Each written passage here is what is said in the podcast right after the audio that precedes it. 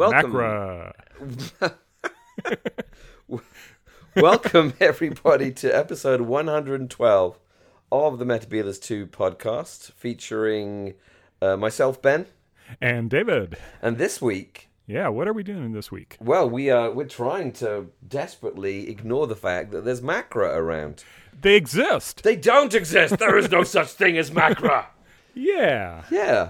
Um. So yeah, we've been we've been watching the new We've been- Macra um We, Macra we've Terra. been mainlining Macra here for the last yeah. three days here. Yeah, product of our good friends Guy Ritchie and Martin Geraghty. Is it Guy Ritchie? Not Guy Ritchie. What's Rob called? Ritchie. Rob Ritchie. Who's Guy Ritchie? Uh, I don't know. Oh, he's that film director. He's that Lock, Stock, and Two Smoking Barrels guy. Ah. Yeah, no, it's Rob Ritchie. Rob Ritchie Rob is, our, Ritchie, good, is yeah. our good friend. Um, cool. Uh, yeah, so uh, we've been watching Macra. So, shall we talk about it as a product? We both, I think, got the DVD version, correct? We both got the DVD version. Um, we didn't get the Blu-ray version. Why didn't you get the Blu-ray version? I haven't gotten a means yet to play uh, Region B Blu-rays, so I Oh. bypassed that. I know I can rip a, uh PAL uh, Region Two Gotcha. DVD, so Right. not not a problem there. So that I just opted for that. The North American edition isn't coming out until October, which Yeah, is it's ridiculous. ridiculous. Yeah, Like I would have thought, basically everyone in North America is just buying them from Amazon. I mean, from Right, UK I think Amazon. they're so I got mine. killing their U.S. market because uh, I'm, I'm assuming BBC America wants to broadcast this. I guess. But you would think that they would have gotten to it a little sooner. Yeah, October's just ridiculous. That's literally the other end of the year. Um, I was a little bit irked, I'm afraid, because the booklet that comes with Yeah. the DVDs obviously sized for the Blu-ray. Um, Mm-hmm. and really doesn't fit well in the. Hmm. It kind of rattles around in the uh, in the the DVD case, which I don't like. Um, but now, here I, guess, thought it was a know, treat because if, Oh. if you bought the North American edition, you would not have gotten a little booklet at all. None of the DVDs from the uh, North American market have Have booklets? No booklets. W- Why North American market buying people? Why do you buy the North American market ones? they're more expensive and they're not as good. That is true. I I don't know why I did it. I think I picked them up cheap to begin with, and then I had the Then completionist. I wanted wanted to have the full run, and then. It's got to look the same on the shelves. taken away from me by having uh, the no Beatles in the chase. Yeah. Oh my God. What what a terrible dilemma. But at least it leaves you open to buy all the Blu-ray all the Blu-ray sets when as they come out. You see, I Yeah. have now find it very hard to do that because that means I would have bought all these like three or four times at that point. So anyway. Plus, season twelve is nigh impossible now to get in uh, really, is Region it? B. Yeah, Oh, it's, interesting. it's out of print in the UK, and so Brits have been importing it from North America. Blimey, it's just ridiculous. They should either make enough of them or too many rather than too few. I think that's I think that's silly. Anyway, Well, um, we, um, so we're, getting, off, far off the topic. Yeah, we're getting way off the topic of Macra. Um, so previous animations. I think the last animation we talked about was Power of the Daleks, yes. which I of course bought in the authentic uh, black and white version, mm-hmm. and I've mm-hmm. only seen the black and white version. With with Macra, I decided okay, I'm going to go the opposite, and I have only watched the color version. Interesting. Yes. Which version did you watch? I watched the color version first, and then I watched uh, spots of the black and white version. Okay. And I think it's just a desaturated version I, of the color version. I could not tell different shading or anything where I thought there might be.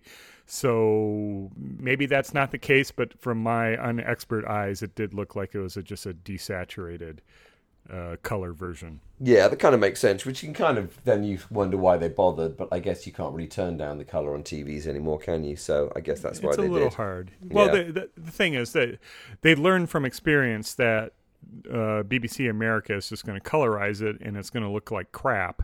So you might as well do it in color first and Right. then have some control over Yeah. how you decolorize it or desaturate it to make it black and white. Well, again, I mean, I'd read about how you know there's some judicial editing um, that they did. So, and also, of course, how you know they've really punched up, and we can talk about we'll talk about this more fully later on, I'm sure, how they punched up the macra Yeah. in terms of design. So it seemed to me really that they've kind of made an editorial decision here, or a directorial decision, to really not adhere so slavishly to what little we know of Macra on screen, um, Right. and have really kind of created something in some ways new from Mm-hmm. from the soundtracks.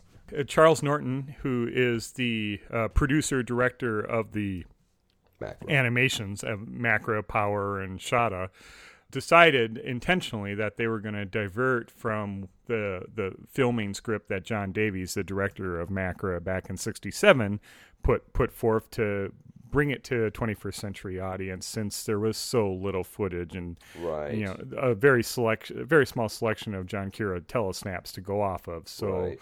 in his uh, directorial wisdom, decided that he was going to go off go off course a little bit uh, instead do of you, doing um, a faithful recreation, which they did more or less did with Power. Yeah. So what do what do you think about that? I'll have to say there's some very incensed Ming Mongs on the internet who are who are very very cross about I don't know Polly's hair, Polly's Mm-hmm. clothes. Yeah, The lack of the what is it? The rummage, the you know machine that rubs up the doctor. yeah, cetera, the rough and tumble machine. Rough and tumble machine. That's it. That's yeah, I might have to put myself in that Ming Mong camp. So perhaps, Ah, David the Ming Mong. There you go. perhaps that we should talk about that uh, towards the end because those are. I have a list of things I actually do really, really like on this. Okay, all right, okay, yeah, yes. Let's, let's start out with the positivity. Um, I thought the character design was excellent. Um, I looked at the uh, the other thing that's on the DVD is this very shortened version of the first first episode of Wheel in Space. Right. Um, and I thought that the Jamie and the Doctor there were very much works in progress. I thought um, all of the characters looked great in the animation. Yeah, Martin Geraghty's redesign from basically from the ground up of Ben works so much better than his Yep. design and power. It Yep. it is recognizable as Ben Jackson, able-bodied Yep. seaman. Yep. And so that that was a good good choice, and I know uh, Geraghty wasn't very happy with the outcome of Power, mainly due to time constraints. Yeah, And yeah, yeah. They got much more time to work on this and a bigger budget, and it shows that what they Does can show. do. Yep. The, Yeah, yeah, yeah. The other real thing that made a difference is they used a, uh Bristol-based animation studio, Sun and Moon, that they could focus all the work in house, and that I think rather than display or dispersed across the UK doing animation, having it in a central location with an animation team really made a difference as well. So hat, Yeah. hats off to Sun and Moon Studio for their animation work with it. Yep. I, I don't know if you've done any reading about it, that, but it isn't the flash animation that they did with Power and Shada. They have a new tool, Oh, I did not read about a that. new new piece of software. Uh, it's uh, Toon Boom Harmony, and Toon Boom Harmony. Yeah. Right, there you go. the thing about it is they you can see a little bit of like flash style animation like with the drum majors the the women marching at the beginning and it's much more jerky much more clunky and mm-hmm. Opposed to the animation that they did with Troughton which is much Right. more smooth much more believable and you get a much higher quality and so this uh, so Sun and Moon Studio took a risk on this they had just learned the software and this is their first product with it. So I think it's a testament to the software, uh, Toon Boom Harmony, and just the the quality of people, the animators at Sun and Moon Studio. Yeah, so we've got Martin Geraghty um, doing character design. We have Adrian Salmon um, on the case Mm-hmm. Storyboards. as well, Yeah. storyboarding. Mm-hmm. Um, and we have, uh, you know, uh, John Howard. Do I mean John Howard? Oh, for the backgrounds, Colin Howard. for the backgrounds, Yeah, yeah. yeah, yeah, yeah. And it really shows. Mm-hmm. It really, really shows. It looks amazing. Um, the the kind of exterior designs, which again, I've no idea what reference they used for that because I'm not sure there's a huge amount of reference around. But you know, it looks the exterior of the colony looks great. Mm-hmm. The colors look great. Uh, everyone's clothes look great. Um, I would say maybe Peter Jeffrey looks a little younger than he does on the telesnaps that I was looking at, but that's fine. Um, but yeah, it, it, it's a really, really slick. Uh, the animation, it's it's it's a, it looks really, really good. It, it it looks so much better to my mind than than Power. I haven't seen. I haven't bitten the bullet and gotten Shada. bought my kind of tenth version of Shada yet, because it's really it's like oh my god, how many versions of a of a story I don't really care for that much. Need I own in my life? Right. But anyway, so I can't compare it to Shada, but it just looks so much better than Power. Yeah, I I wonder now if they would go back and redo Power because it just Ooh. it just really it really does need help a lot. I think Yeah. so. But Yeah. but there are other stories that they would animate. Which which is helpful, of course, because I mean, I I mean, David, I know you're a I know you're a big Trout fan, um, Indeed. and obviously yeah, season four, um, it's is a probably a favorite of yours or something. Anyway, uh, I mean, it's a pretty thin story. Let's let's face it.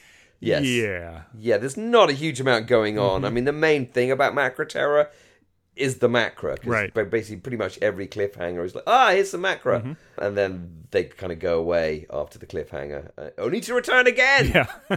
the next the next cliffhanger. So I think yeah. by uh, going off of what they could do in 1967 and having Rob Ritchie doing a 3D uh, crab model and having more than one macra, I think really Mm-hmm. works. It really helps sell the macra as this uh, sinister force that's uh, uh, controlling the colony. yeah, and they and they are super sinister, and uh, you know, obviously the uh, you know those sensor clips, Right. uh, which is pretty much.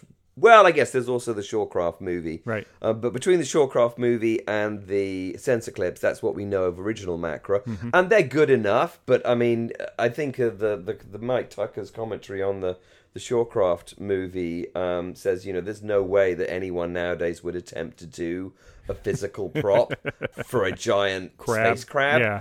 Um, uh, you know, would be, would be CGI or something, Mm-hmm. and uh, so again, it's entirely appropriate. It, I've, I've, they they look super threatening. They scuttle around. What's interesting to me, though, and maybe you can uh, help me. I mean, I love the sound design on it. So I've not really listened to the kind of bare soundtrack of, of Right. because I just found it too dull. Basically, I mean, I love the music. The songs are super amazing. I'd So love to that's that's a, all Dudley Simpson there. that's yeah, exactly. Mm-hmm. Um, Dudley Simpson songs are fabulous. I'd love to have those kind of released in some kind of way. But the kind of the the Hodgson sound design is great. You know, all the kind of woo, bleeps and boops and kind of you know Going through sounds. the pipes and that kind of. Oh, stuff. they're fantastic. uh-huh. But what what kind of interests me is this macra don't really have a sound. Yeah. They don't they don't make a scuttly sound. They don't make a wee wee wee wee kind of Zarbi sound. Right. They don't kind of waggle their legs like a Wirrn might do. They're literally silent, apart from their you know when they're being the controller, mm-hmm. which is kind of weird because the animated crabs are so cool looking. I was like, well, why aren't they making a scuttly sound? And Right. well, of course, they're not going to add in a scuttly soundtrack sound to Mm-hmm. you know because that really would get the Ming Mongs um, up in arms if they altered the soundtrack as well. Right. But then what you realize, I mean, I wonder why they don't really make a huge amount of sound in the original soundtrack. Um, but um, I don't know. I wonder if it was a, a directorial decision or logistics because all that They're super silent. all that studio sound had to been played live action, and maybe that was just too much. I you know I, I don't know maybe. the actual logistics of of why that decision was made, but yeah, Yeah. you would think. But in some ways, they're more creepy that they're silent. Well, what it, what it really kind of brought home to me is actually what they are, because obviously, you know, the the your story editor or you know Gerry Davis is involved at this point in kind of you know honing the stories, and what I mean, what they are is they're a disease. Yeah. they're a lot nearer to the nucleus of the swarm than they are to the Wirrn in terms of like what they're doing. Is Right. Mm-hmm. they are in, they have infected the colony instead of you know instead of microbes, they're macrobes, just like the nucleus of the swarm is invisible enemy Hence the name. uh, hence them, hence their name. So they're not. I mean, there's no reason why they should look like crabs at all. Basically, they only really look like crabs because you know over the years, people who remember watching Macra Terror, you know, when they were six year or six years old in the '60s, identified them as being giant crabs. Right. When actually. They're just kind of big microbes. Right. They're, they're macrobes, Right. is what they are. Right. And that actually came off really, really clearly in the story. And I guess that's in some ways why, you know, watching the animation, and that's in some ways how I'm understanding why they don't make crabby sounds Hmm. because they're not actually crabs. Yeah, it's just, And again, and and and they're they're not really described, and no one really knows what they are in the show. Everyone's Right. like, well, look like Insects or bugs, like right, crabs. yeah, look yeah, like yeah. So Yeah. Anyway. Yeah, I mean that really does come, I think, from a more modern interpretation of the macra than what Yeah. was actually on screen back in 1967. absolutely. You know, I think it was uh, further pushed along by RTD in Gridlock when he had the Macra cameo Right. in there. That Macra are crabs rather than macro uh, Macrobes. bacteria. Yeah, Yeah, macros. Yeah, Yeah, yeah. yeah, yeah, yeah. They and they infect the colony, and they Mm-hmm. live off, you know, weird gas. Gas and people. It does seem to imply that they do eat people. Yeah, they kind of breathe gas and eat people. Yeah. I guess that's what I was kind of understanding. Um, Yeah. The thing that I thought was weird, just in the story sense, is they need this gas to survive, but yet then they're outside in the building sites. You would think they'd be entirely in the pipes and subterranean if they needed. Well, the maybe they gas. wear maybe they wear special, you know, like breathing apparatus. I mean, they might do. I mean, Maybe. you know, who knows? You know, maybe they've got like masks and kind of tanks on their backs or something. You know, with their special gas. I mean, I guess I'm. I mean, I kind of wonder about their biology in general. Like, were they there on the planet to begin with? right. Did they come from space? And if Mm-hmm. they came from space, like, why are they adapted to breathe a special kind of gas that can only be found underground on this planet? Mm-hmm. And if they need people to mine the gas for them, then how did they survive before the people arrived? Right. Not really super well thought out, but then it's Ian Stuart Black, so you know, uh, neither neither the Savages nor the War Games is particularly well thought out. Right. I think. Well, I think this is we, we we talked previously about stories being allegory, and this is more of an allegorical story. We have the setup, we have the doctor. Uh, is it is it a base under siege? It's kind of the the the base has already base has already been uh, Already- already been overthrown, taken over. So it's Yeah, a yeah. recovery of the base. Uh, it's uh, you know the macra are there to symbolize something. What you know They're what kind of they you know control. Um, are they trying to symbolize like a uh, uh, you know like a soviet or a totalitarian state where they yeah, are- where you're brainwashed, you're kind of made to made to be happy when you're not really happy. and So it's, it's, like all Brave about New, working and Brave New World or something. Yeah. I mean, that's you know, I, I got a strong kind of view. You get a strong Aldous Huxley vibe, Right. You know, obviously minus the whole sex thing um, from it. Um, and again, you know, you get a '60s rebellion thing. You know, you get the Doctor saying, "Well, you've got to, you know, got to think for yourself." I can't remember. I- Right. I, didn't actually make the note of what he actually says, but you know, yes, you you, you don't let people tell you what to think. You've got to, right you know, right You got to think for yourself. right when when he was re- reviving Polly there. Exactly, you yeah, just- yeah. uh, my advice to you is just disbelieve everything Disbelieve everything. Exactly. yeah. very very 60s very very prisoner actually Abolish all rational thought. Exactly. He's William Burroughs. Mm-hmm. The one thing I thought about the macra and the control for present day age is, uh, if it was being made today, it's it's kind of like the monks in uh, what is it series 10 where it's all about the fake news and stuff that Right. here you know it's uh, you could almost imagine the control c- controller being like a trumpian type person who's saying fake news this this Yep. doesn't exist There are and- no macra. Right Disbelieve the evidence of your own eyes. It's you know, Right. it's, it's it's one of those basically. I mean, it is interesting. I mean, my my first encounter with the macra was through reading those uh, you know those program guides. Um, First, the kind of Terrance Dicks, Malcolm Hulke one, and then the Jean-Marc Lofficier ones. And Right. you know, it's a the colony is always described in those as, and this is you know reading them as a kid. You know, the colony is always described as a holiday camp. Which it isn't which it kind of isn't. It just has like some really super awesome jolly tunes, and also the macra always described as giant crabs. right And I think it's again, it's super interesting that we get all this kind of handed down to us as as fans who didn't experience it at the time by people who watched this essentially as children Right. and are remembering it as children and are therefore referencing it to Mm-hmm. things that they knew as children. It's Yeah. it looks and sounds like a holiday camp, therefore it's a holiday camp. They look and sound. They have big claws, so they must be crabs. Um, and I think it's, right. it's it's it's it's it's kind of interesting the way the memory the memory cheats in that way. To Mm-hmm. coin a phrase, And the Target novelization came out rather late. It came out in 87, 1987. So it wasn't, uh, it was probably after when you were really reading oh yeah, I, Target I novels. I mean, I I'm not sure I even own the, the the Target novelization, and even if I do own it, I'm pretty sure I haven't read it. Sorry, I'm just I'm just a bad fan.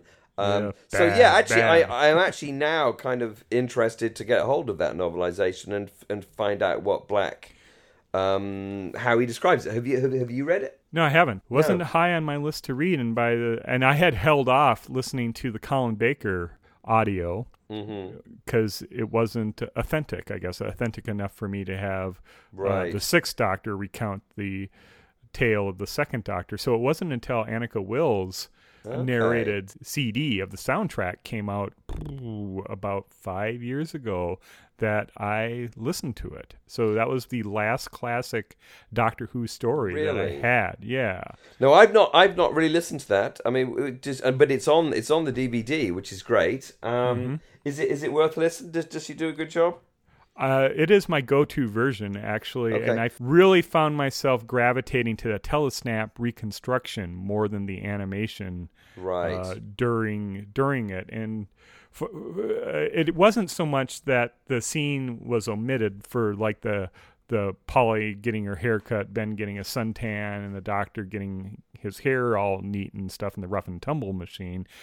It was earlier, and then that was just when the uh, like Jamie stepping out of the TARDIS, he's carrying a stick right out of the TARDIS, and instead of picking it up, or then that they rush that they Ben rushes Medok first rather than Medok trying to tackle and take the stick away from Jamie. yeah, I did. I did actually wonder where Jamie had got that stick in the TARDIS. Like the TARDIS isn't known for its sticks. But Well, he had to have taken it with him from the Highlanders because just, yes. Didn't they just come from Moonbase? So Yeah, he must have. not like, a lot of must have- sticks on the moon. It's it's it's Jamie's special Highland stick exactly that he that he sleeps with to, to remind him of the, the forests of Caledonia.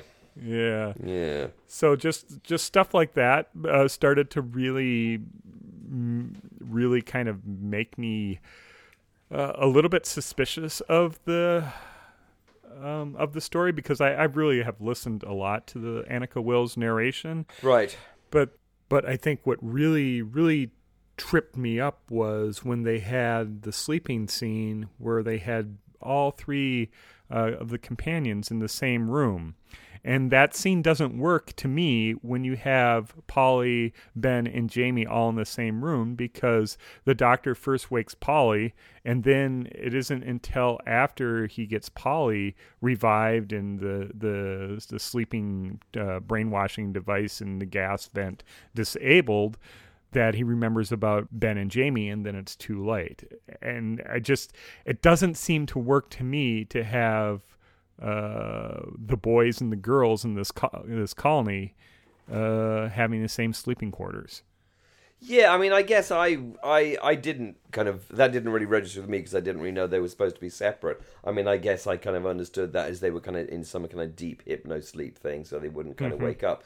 But yeah, no, it's clear all the way through that the what they've done is they've cut corners Right. in order, I mean, inverted commas, save money, but really save time and effort, Right. which is also money, Right. in order to make it a more streamlined production. In some ways, thinking like animators rather Right. than reconstructors.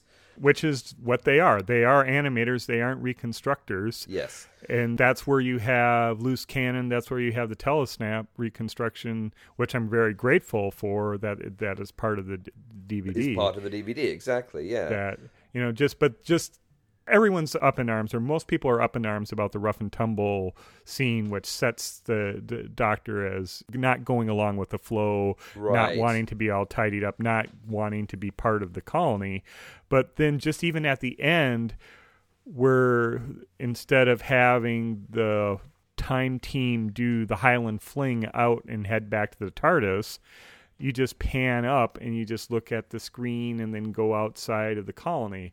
And narratively, I think it's it I think they changed enough narratively that you're not really capturing all the nuance that was in the original. Yeah, yeah, and I think it is a. I mean, I think both that scene at the end, which is you know, it's the kind of like laughing scene you get at the end of you know Right. lots of shows to show everything's back to kind of you know inverted commas normal again.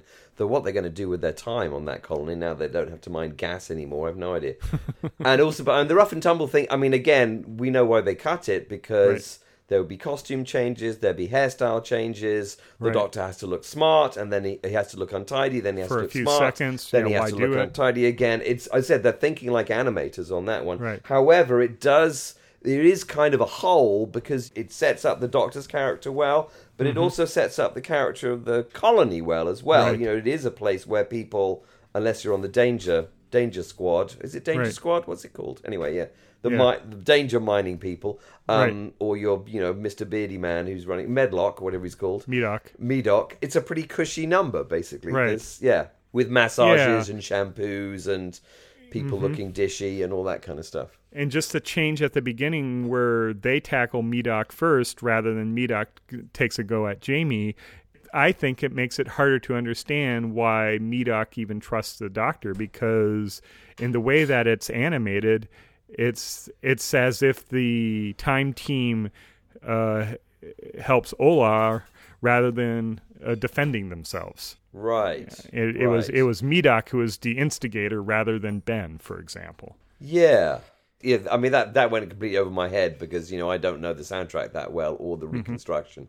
But again, you know, I mean, I can see them making decisions to try and you know focus Streamline the characters, it, yep. streamline it, you know, set people up in the way that they are going to behave through the rest of the show. I mean, I think it is interesting, as I said, you know, to to, to understand that a distinction should be made between reconstructing and really treating the treating the soundtrack as a the beginning of an animation project and Right. you think like animators you think streamline you think economy um, and you think brevity and the reason why you think those is because animation is really really difficult Right. um, and takes a huge amount of time if you do every kind of last unnecessary detail and you know Right. uh, having Polly change her hair is kind of an unnecessary detail in some ways. Right. But then for unnecessary detail, they do set up the scene at the end of Moonbase, which we do have visuals for, with the with the with the with the claw attacking the controller. Right. And so why why reanimate that if the budget is short? Uh, well, okay, that's true. Yeah, I mean, I guess there's too much of a Mm-hmm. whiplash between you know a black and white piece of Yeah. film and then uh, Maybe. uh, yeah, you know, Maybe. I, I'd have said I don't know. Yeah, I mean, there are changes in it that I, I do like. I, I mean, I do like the 16 by 9 ratio. I think it does open it up. It makes it more, there's more space to work with. I like the bigger crabs. I, I like that they decided to go, okay, these are going to be crabs. We're going to go full crustacean. We're not going Yeah. to try to, we're not going to try to model what uh, Shawcraft did with a bug or whatever. With a bug, whatever the hell those things claws, were supposed to be. Yeah, exactly. Right. I mean, so Rob Ritchie, I think, did a really good job with the 3D bits. I, I like the scene that we saw at Gallifrey, where the Doctor, instead of writing on the pipe to figure out the formula of what's going on in the in, in the colony uh, with the glass screen, I think that you know those type of changes were good, and it, it does explain. I think it's good because it does let them use the animation where everything's looking straight on. When you're when you're filming it, you're always going to get sides of heads more or back of heads when people are talking. And with the animation, they seem to really line everyone up uh, uh, like a police line and just animate all their faces there rather than turn and position bodies. And it's a little it becomes predictable in the posing and scene construction where you line everybody up as a police line. Yeah, I mean, I watched the episode one reconstruction because you know I've been reading about the rough and tumble machine and I wanted to see what the difference was. I mean, obviously, you know, the telesnaps, which are obviously taken from the shot show, is a lot more dynamic. Um, You know, you, there's way more depth.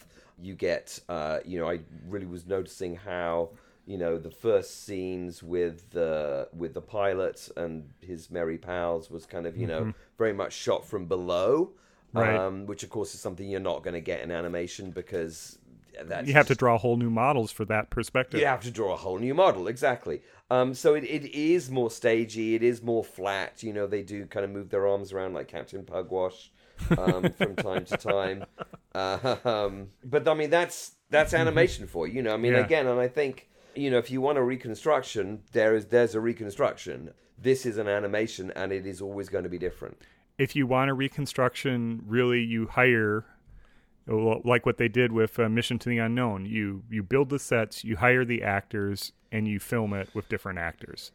And you're going to get a different portrayal. You're going to get a different Second Doctor portrayal, but you're going to have all the nuances and subtleties with a good actor that you're not going to cover in a BBC studio budget for Doctor Who from the 1960s. Right, right, exactly, exactly. So, um, uh, yeah, yeah. I mean, so I mean, the, the, there any more changes that were that were interesting you? Well, the torture scene of Medok. Was, right. He, they have him alone rather than having like a scientist go over him, and uh, I thought that was uh, one less model, one less character that they had to animate. So they just had Medok kind of in a isolated chamber and with I can't remember it was I have a light treatment on him or something like that. So that that was different, and then also just the the death of Medok was goo rather than seeing the corpse was also a bit interesting.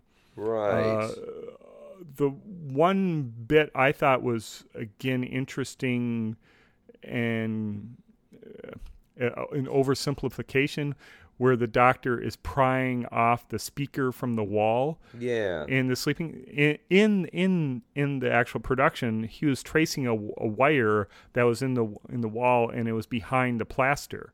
Right. And right. so, so it's sort of like, well, why does he have to trace or anything if it's obvious that this is where the speaker and the vent is? It was all supposed to be very, very subtle, and you wouldn't oh, notice interesting. it. Okay. So that I think was there just so it's obvious, but I think something was lost there.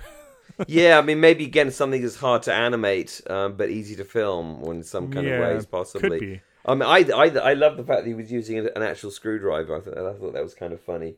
Um, it's, it's great, actually. Brand, brandishing a screwdriver, which, mm-hmm. of course, you know, give mm-hmm. him a mm-hmm. couple of years, it will be. A, it would have been a sonic screwdriver. It would have been rather than yeah. a real screwdriver. What did you think of the coloring on Ola's face?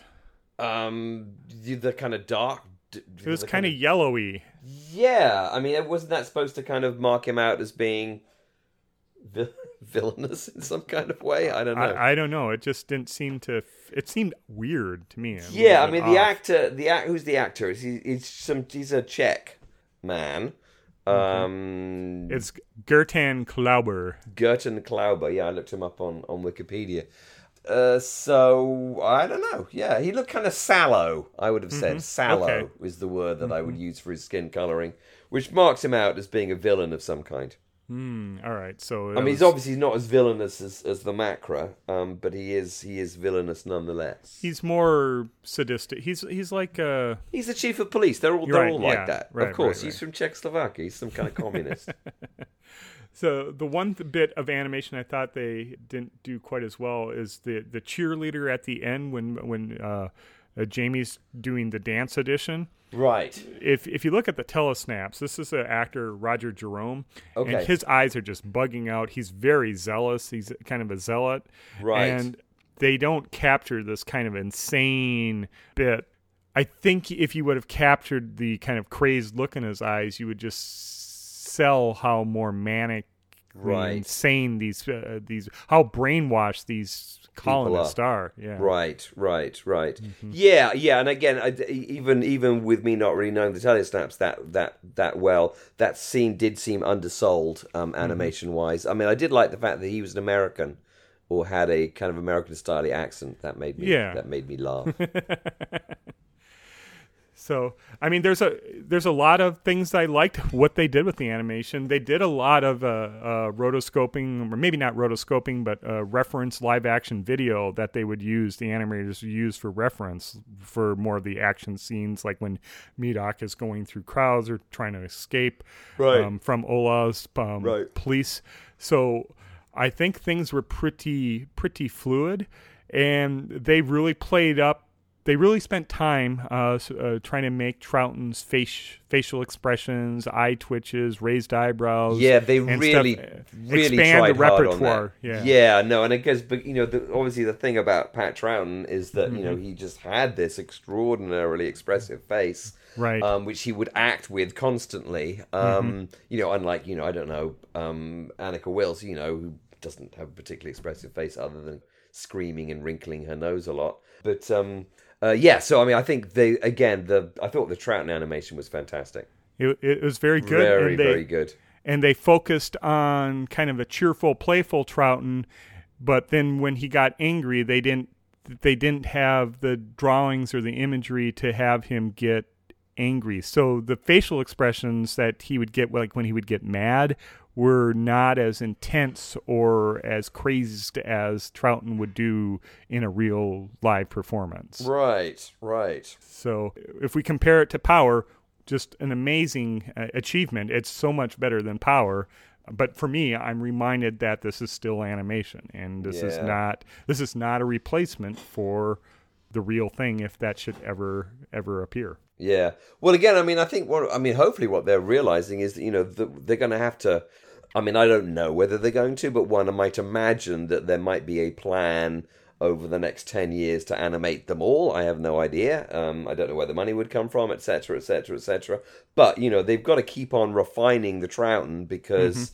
He's the main character that they're going to be animating, you know, over the next ten years or so. You know, they're not. There's no re- there's no re- real reason to come up with an animation of Jon Pertwee because we've got all his. I was thinking, it seems like they're building up season four quite a bit, so they're going to have to do Troughton uh, for a few more stories. But then Hartnell has the Smugglers in season four that they're going to start. I I would expect the Smugglers to come. Uh, maybe later once they have rest of the Troughton done for season four, but it looks like they're working on a season four box set. Yeah, I wouldn't be surprised if that's the plan. Um, I mean, I would have said probably now. I don't know. Who knows? I'd move on to doing Evil of the Daleks because you know they've got a they've got a Troughton, they've got a Jamie, they've got some great Daleks that they Right. obviously they made up for power. hmm But you know, again, these animations Well, they- expensive and take time. Yeah. What they did for Polly Anneke Wills, I think, looked fantastic as Oh, she looked great. her animated form, so you could finish up the faceless ones too. Ben Ben True. is Ben is a difficult character face to animate because he's he's uh, it's hard to characterize. right. I think, but it's probably serviceable, especially for the limited amount that he appears in the faceless ones. They could just try to complete with animation the faceless ones too. yeah. How many episodes of the Faceless Ones do we have? I think there's two.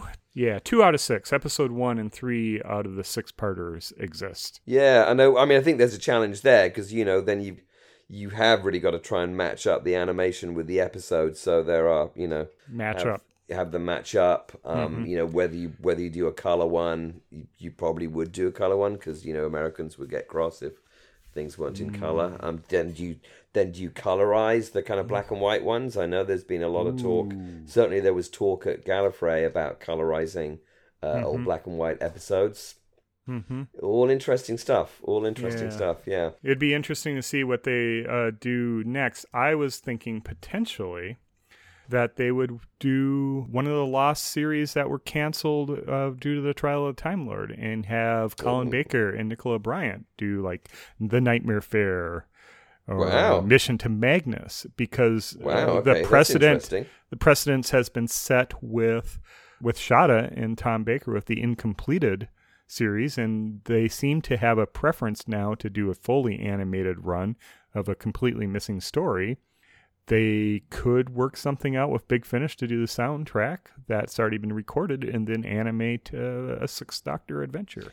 Well, I mean, those have been they they they've been done by Big Finish, so they kind of already have the um Soundtrack. they already have the soundtrack. hmm Then then you get into the interesting. Oh, you- okay, you're going to start, you know, striking deals with Big Finish and like starting to animate all those. hmm That would be kind of interesting. possibility. The other thing I. other thing I think that they might go for, since the desert looked pretty good in the animation, you could conceive that they might go for something like the Myth Makers, oh, which Oh, is yes. entirely missing, and that might set up a good precedent for animating action for like the battle scenes that then you would want to tackle more with the Highlanders. It would be fascinating actually to sit down and try and you know, I mean, I know I don't know much about animation, but one could imagine that you know you could do all that kind of you know cost benefit analysis piece. And okay, if we do this, well, we've got all the assets for that. Right. We can transfer them over to this, but then we'd have to make one of those. But then we could transfer that asset to do that. Mm-hmm. Yeah, It's it's a, it would be a really really interesting process. I think. Well, I also wonder how much this is driven by BBC Studios' uh, desire now to get Blu-ray complete seasons out. They could, if they wanted to do a first cut of Troughton, then that would up the Space Pirates as one that they would want to get sooner because Right. they already have animated for the invasion, and Yep. Space Pirates is missing all but one. So you could say, okay, we're going to eat the cost and animate the episode that does exist, just so we have a or maybe cut it down or whatever to to have a more smooth animated narrative so it can be right. shown on uh, BBC America and North America. But then now we can release uh, season six on box set too. Yeah, and it, I mean, of course, I mean, know, there's a lot of great, cool spaceship scenes Mm-hmm. um, in in Space Pirates, which would be, you know, I, I think nothing's easy to animate, but you know, uh, scenes that don't have people in them, um, Right. You know, which Right. which which are uh, Well, you would have. are easier to animate. I would imagine you would have Rob. Ritchie doing that Yeah. with, uh, 3D CGI for Go Rob, the space yeah. scenes. Yeah. Yeah, he's he's our friend. Like, I just mentioned that that we that we made friends with him at Gallifrey One, and now he's our friend. Yeah. Right. Okay. Yeah, I'm I'm I'm I'm I'm I'm friends with him on Facebook. Oh, well, excellent. There. Yeah, so that means I, I am technically his friend now. There you go. Yeah. I was on a panel with him. He's my friend. So really the- So the animation, I thought, generally going back to the Macra, was pretty good. And one thing I really liked, uh, one change that I really, really endorse, is they put Delia Derbyshire on the credits for the theme. Oh, is that she's not on it usually? She's never been on it, as far as I Oh, know. okay. Oh, so they had Ron Goodness. Grainer and Delia Derbyshire as co-creators of the theme, and I thought Oh, that was a really good acknowledgement of all her uh, stellar work in basically making the best rendition of the Doctor Who theme ever. Yeah, it is. It is the best rendition. That Mm-hmm. really all others are are pale imitations. Um, that's good. Well, good. I mean, I, I again, I think it's interesting. You know that the again a reconstruction. You know, slavishly adheres to. Okay, what were the original credits? Okay, those are the original credits we're going to do. But actually, Right. I think I think it's really interesting. They're finding they're feeling themselves to be freer and freer to kind of interpret, especially around these ones where there is so little surviving material. Right. It's an interesting prospect, and I, it definitely definitely opens up Macra for a broader audience because uh, was this really your first? Uh, Pretty much, it was my it's my first proper engagement with Macra. I mean, apart from the jaunty songs, which I find you know super amusing, um, the soundtrack itself has really wasn't kind of grabbing me hugely, Right. and you know, I might find my I found myself kind of just not wanting to listen to any more of it. right. But yeah, no, this um, you know, this made me this made me want to watch the whole thing, and I I very much enjoyed it. cool. Yeah, it's a lot of fun. Adrian Salmon, I think, gets his first director's credit in episode three as the director of animation, co-director of animation. He's a he's a, an amazing stand-up bloke. Um, I've I've corresponded with him on, on numerous occasions. Um, and, and uh, commissioned he's- art from him too, I believe. Yeah, commissioned art from him, and he's he's just a great just a great Mm-hmm. a great person, great artist, great uh, a great writer, great illustrator, and all time fantastic man. Yeah. Mm-hmm. Yeah. As is Martin Geraghty. I mean, I bought stuff from Martin Geraghty as well, and he's True. Mm-hmm. again super friendly and and great to converse with over the emails. Are they contemporary to us, or are they slightly older in age? Um, Salmon's roughly our age. Uh, Martin's a little bit younger. Okay. Yeah, Alright. yeah, But, uh, yeah. No, it's I, I, I mean, more power to them. I mean, I think you know this is this is really kind of a. St- I mean, I hope you know they've kind of assembled a kind of a team here who can start to really kind of bite into these. And I just hope again the realization that making them in color helps sell it to America. That re- releases money. Obviously, you know the Blu-rays I think are selling pretty well. That releases potential resources. Um, I think there could have been slightly more money spent on this. It's very always upsetting to read, you know, people like Geraghty or Salmon, you know, on social media say, "Well, we were doing it." This, or actually, Rob Ritchie saying, "I was pulling twenty-four hour sessions trying to get this stuff together in time." Right. You know, you need to give these guys more time. hmm I think they had seven months to work on it, and that's more than power. But yeah, more realistic deadlines on these, Mm-hmm. really. You know, and that's and I, you know, I, I because I'm in roughly, I'm in a an analogous kind of business. You know, you never have enough time, so you've Right. always got to budget for more time than you think. If mm-hmm. you think it's going to take seven months, it's going to take nine months. So give them nine months. Right. Yeah. Yeah, I think you need to acknowledge that you're going to make another one and then start in on another on another one because I think it's the well, maybe this one won't sell and this will be the last animation, and that's always been the case where you know with uh, like with the invasion. Well, we don't know if it's going to sell. it's a one-off. We don't think we're going to animate anymore. Cosgrove right. Hall goes out of business, Right. and then you have to find a new animation studio to do the next one. And I think if there is uh, a BBC worldwide, whoever's in charge looks in the mirror, looks him or herself in the mirror, and says, "Yeah." We're really just going to animate them all. This is the schedule we're going to do, and we're going to allow a year animation on each one of them. Yeah, absolutely. Yeah, I mean, I think I think they they must now really kind of establish that this is something that's doable. It's something that people want, um, and what they really have now have to do now is to work out how the how are they going to do it over a number of years? How many years it's going to take them? You know, how many how many how many months does it take to do each? Right. How do we do it in a way where we are being most efficient in terms of you know asset creation and reuse? I would hope that that is what you know the kind of higher ups, the kind of producer level worldwide, and you know their partners are sitting down and doing right now. Right, right. Which I have does no idea, obviously, but you know that's what I hope they're doing. Yeah, which does uh, make it indicative that they're going to either do Evil or Highlanders next because, uh, well, probably Highlanders would make the most sense because you have a Ben model, a Polly model, and a Jamie model. Uh, your Troughton toolkit is coming together.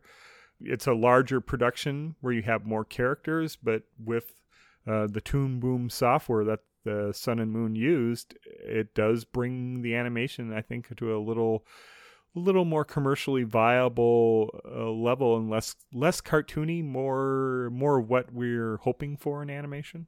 Yeah, although I mean, I again I, on social media I have read um, uh, comments saying, "Well, Highlanders is going to be really difficult because of all the tartan Well, they simplified Jamie's tartan in by not In- by not really doing it." Yeah, right. It's just Yeah. uh, it's just kind of a hatch. So Yeah, but there's a lot more of it in Highlanders, certainly judging by some of the. Anyway, because you know it's set in Scotland, so they're going to have to do anyway. So you who knows? Who knows? It's doable though, right? It's I'm I don't know. Yeah, I mean surely. I mean again, if they really start thinking, okay, let's let's start thinking like animators on this. Okay, well you know rather than reconstructors, I think this is what's interesting. How would you do tartan? right. Well, you can imagine, you know, um, that instead of trying to animate, you know, tartan that moves, you just do kind of a flat tartan. Um, and you don't, you know, and I, I think we've all or seen you that. f- film them from the waist up. Or film only from the waist up.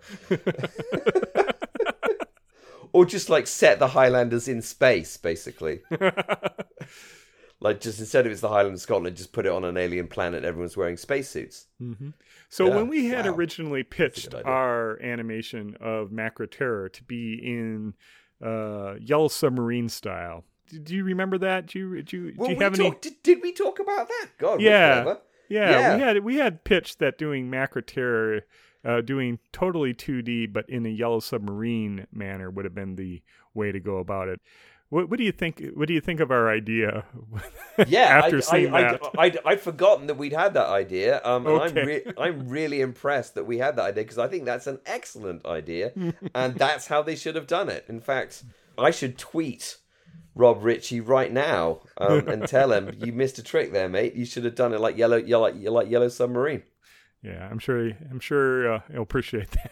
I'm sure. To pre- I'm sure he'd appreciate a someone he barely even knows making a slightly snarky comment yeah, like that. Yeah. Well, uh, Geraghty's been on uh, Gallifrey base talking about the production, and uh, the the word that he's been hauled over the coals for was he said uh, the rough and tumble scene was frippery, Ooh. and he explained that was in DWM, and he explained that he didn't expect to be asked this question, and he was caught off guard at the end of a long day. So right, right. having the artist do publicity may not be the best best best way to do do this on the cheap, I guess. Yeah, yeah. Well, they need to be. Yeah, exactly. Because they Mm-hmm. need to get they need to get us fans on their side. Yeah, definitely. Yeah. Yeah. I think enough people are appreciative of it, and I'm certainly uh, am appreciative that they have a Blu-ray and DVD release because we get to talk about Macra. I'm not sure we would have talked about Macra anytime soon without a uh, released on the shiny disc. Absolutely, exactly, exactly. No, I mean, but Macra would have slowly. The, the, there would have been no such thing as Macra, you know. By in fifty years' time, no one would even remember that Macra ever existed, and now Mm-hmm. they will always remain as the lovable crab monsters of Mm-hmm. of, of, of this animation. So for a reconstruction, reanimation, combination DVD Blu-ray release, I think they did an excellent job with Yep. bringing what material is available and presenting it in a way that almost all fans will like because they have if you want to just listen to pure soundtrack they have a soundtrack that way if you want to listen to the soundtrack with Colin Baker's narration They have that, they that. have that there if you want to watch a reconstruction with Anneke Wills narrating They they, have have, that. Want to watch it in black and white? You have They that, have that. and they also have it in color. So, So really, there's nothing for anyone to complain about, to be honest. you know, if you want to be as pure as possible, watch the Telesnap reconstruction and uh, listen to uh, the lovely Anneke Wills narrate. That would be my recommendation. If you want a little kickback and just enjoy the story, watch it in color and widescreen. It's really, really, a really good way of capturing the Macra Terror. or if you just want to listen to the soundtrack, just watch it with your eyes closed. Yeah, there you go. Yeah, and just imagine imagine that there's no images at all. There's uh, no images of macra at all. Yeah. Macra do not exist. There is no such Mm-hmm. thing as macra. Yeah, that was a good explosion at the end. Come to think of it, That was a good explosion. Yeah, another again, it's, it's- another addition. It was a good yeah, addition. yeah. Just explode the Macra. Don't don't don't don't bother to find out what they're what what they're all about. don't try and make friends with them. Don't don't weep. Don't like them on Facebook. that you're destroying destroying a you know a sentient race of some kind. Just blow them up. Kill them all. Kill them all. It's the six, Kill them with fire. 1960s way, exactly. Yes, Yep. search and destroy. Mm-hmm. Anyway, yeah. So it- it's it, it was it's a nice example of you know how I don't know Doctor Who used to be kind of thing. It's a they're the enemy. Get rid of them. For Yep. God's sake. they're bad. They're obviously bad. They're giant crabs. Good lord. Yeah. Anyway, set them on fire. My hope is when they get the Blu-ray that they go back and revisit Power with this uh, animation toolkit for Ben Yeah. Let's see. Let's. for Troughton and Polly. Yeah. Who knows? I mean, who knows how easy that is to do? But yeah, exactly. Yeah. Yeah. Well, they had Polly move in a much more because Anneke Wills, when she walks as Polly, walks in uh, a single file, one foot in front of the other, rather than you know foot side by side. She places right, right. one. So how a young woman would walk in the '60s. Right. And so they missed that in the animation in Power. So Anneke Wills moved just like all the blokes. So here Right. they had her body movement and the other women moving in a more 1960s walking style. And I thought that again sold it better. So that's an, another little thing I think they did differently that made it a more convincing bit of animation. Absolutely. Yeah. No, that's true. Good. Yep. Great. Macra. There you go. They exist now They shiny do disc. exist. They do exist. Um, next week, um, greatest show, right? Yeah, back to the greatest show in the galaxy. Greatest show in the galaxy because this is, after all, the greatest, literally the greatest show in the ga- It galaxy. is So indeed. how appropriate it, it, must it be to have an episode called that? So that's next week. Um, I hope you enjoyed us talking about Macra. Um, we do recommend you go out and buy this DVD. Yes, Um, indeed. Even for well, actually, for the reason that you so eloquently described, David, is basically whatever kind of Ming Mong you are, and we're all we're all Ming Mongs of some kind. it's got the level of Ming Mongery that you need as Right. whatever level of Right. Ming Mong you are. Yep. It Yeah. should it should please virtually any fan, I would hope. Yes, uh, uh, the only people it won't please are the kind of fans who aren't pleased by anything, and we all know those exist. And you know, there's there's literally no pleasing them because they can't be pleased. All right. Well, thank you for listening to episode 112 of the Metebelis 2 podcast. I have been talking about Macra with Ben. And I have been talking about Macra with uh, with David. Yes. Yeah, Macra. Macra, Macra. exist. ah, Macra. Goodbye, everybody. Don't dream of Macra.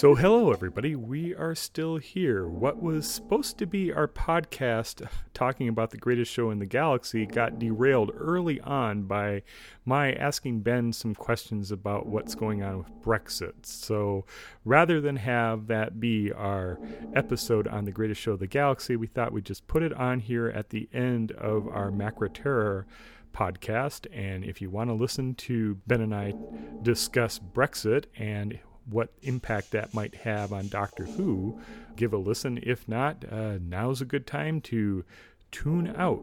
And now on to what would have been our discussion about Greatest Show of the Galaxy, but that will happen next week. So uh, listen to Ben and I chat for another 45 minutes or so about Brexit.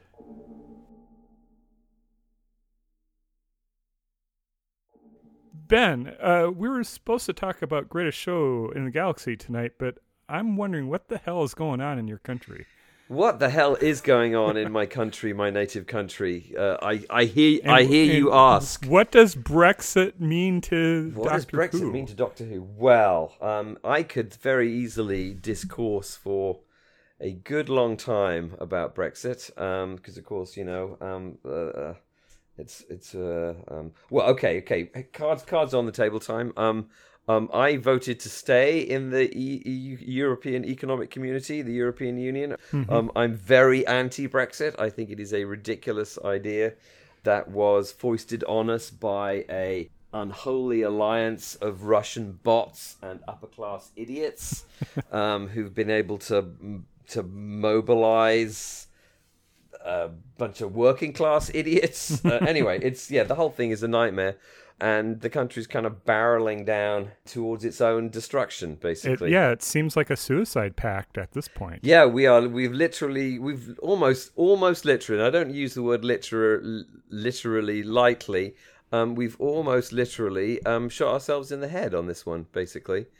And um, So how how did this? You said it's an unholy alliance, but it also seems to be an unholy alliance between the Tories and Labour. Well, no, no. Well, I, I, I'm impressed that you're that you're following Brexit so closely. um, well, no. Well, so, so okay, okay. Here we go. So basically, I mean, for the past three years since she triggered Article 50, which is the kind of countdown to Brexit. Right. So basically, we all voted for Brexit. We all voted in the referendum Everyone but And- Scotland.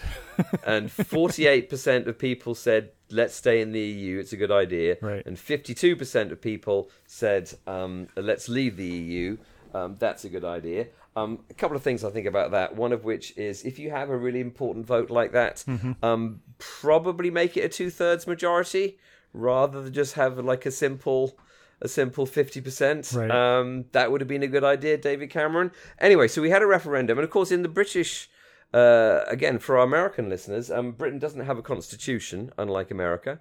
Um, so there are no rules, basically. There are absolutely no rules at all on how Britain is governed, other than the fact that a, well, other than kind of laws and precedent and etc etc etc etc etc a referendum is purely advisory. It is no Right. basis in law. Um, you don't have to follow it but it has become this kind of fetish basically. Anyway so we voted um, and everyone decided that yes we have to abide by what 52% of people said rather than 48% of people. But we could have spent a long time thinking about it and Right. kind of working it out Bef- but before Article 50 was before triggering Article 50. But of course, Theresa May, being Britain's second worst prime minister ever, first worst prime minister being David Cameron, um, so no, we'll just trigger it right now, and that'll give us three years or two years, however it was, three years, um, and it'll be fine. Um, and of course, Mm-hmm. the she spent- countdown would force the issue. uh, the countdown would force the issue, and she felt that three years would be long enough. However, what has happened is over the past three years, Britain has the Conservative Party's been basically negotiating with itself Right. in order to get agreement that it agrees with, um, which it hasn't even been able to achieve that, um, and has completely locked the Labour Party, the I, the I, Her Majesty's loyal opposition, um, out of the discussion. And what Theresa May has finally realised that actually she doesn't have the votes within her own party, especially since she called called a completely unnecessary election in 2017, which basically lost her majority, and she's only in power because of a group of people called the Democratic Unionist Party, who are a Northern Irish party, who mm-hmm. are uh, I don't know, they're equivalent, they're the equivalent of like more. Um, they're like Southern Baptists, only they're more stupid, more doctrinaire. Um, and basically they they feel themselves to be more British than British people, um, and they, of course they are British because they're part of Britain. They're um, they're, um, they're they're citizens of Northern Ireland. Um, anyway, so she's kept in power by those people, so she doesn't actually have the votes mm-hmm. within her own power block to get this deal of hers through Parliament. So that's a very long preamble. She finally has decided she's going to reach out to reach across the aisle um, to the Labour Party, to a man that she both hates and despises, Jeremy Corbyn, to see whether they can have a softer Brexit mm-hmm. um, to get Labour Labour votes on side to get it through the House of Commons before the uh, well, essentially before the twelfth of April, um, which is when we crash out of the European Union without a deal. Of course, she's got to do it before then because she's got to go to the EU by the 10th of April and say that she's got something substantially different, which will then, the EU will then grant us a, an extension. Mm-hmm. Um, to debate and decide that's something that is substantially different. Now, of course, at this point, what's so ridiculous is that um,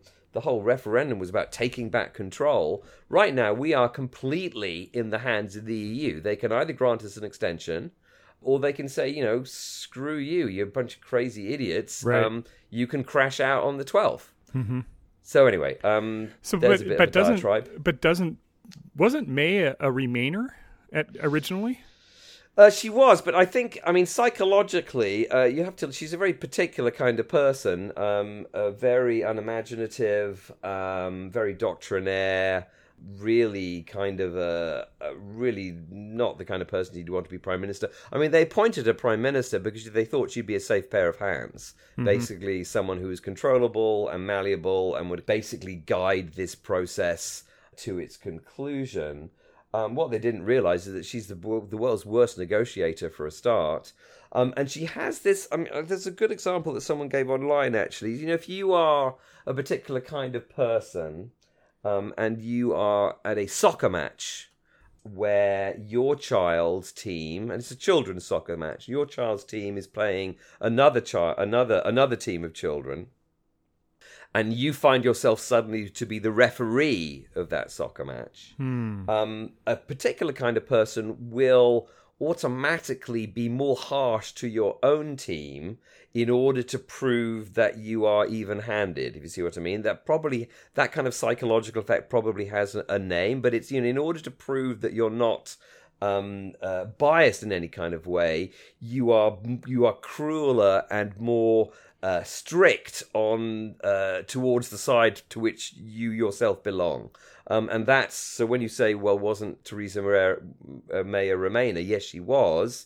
But one of the things that she's doing, she is be she is tacked more towards leave in order to prove to everybody that she is being fair. Hmm. Part of the point, of course, of this is is that her main kind of psychological, the main point of her is she is doesn't want to go down in history as the prime minister who or the leader of the conservative party. She's not really a prime minister. She's leader of the conservative party who broke up the conservative party.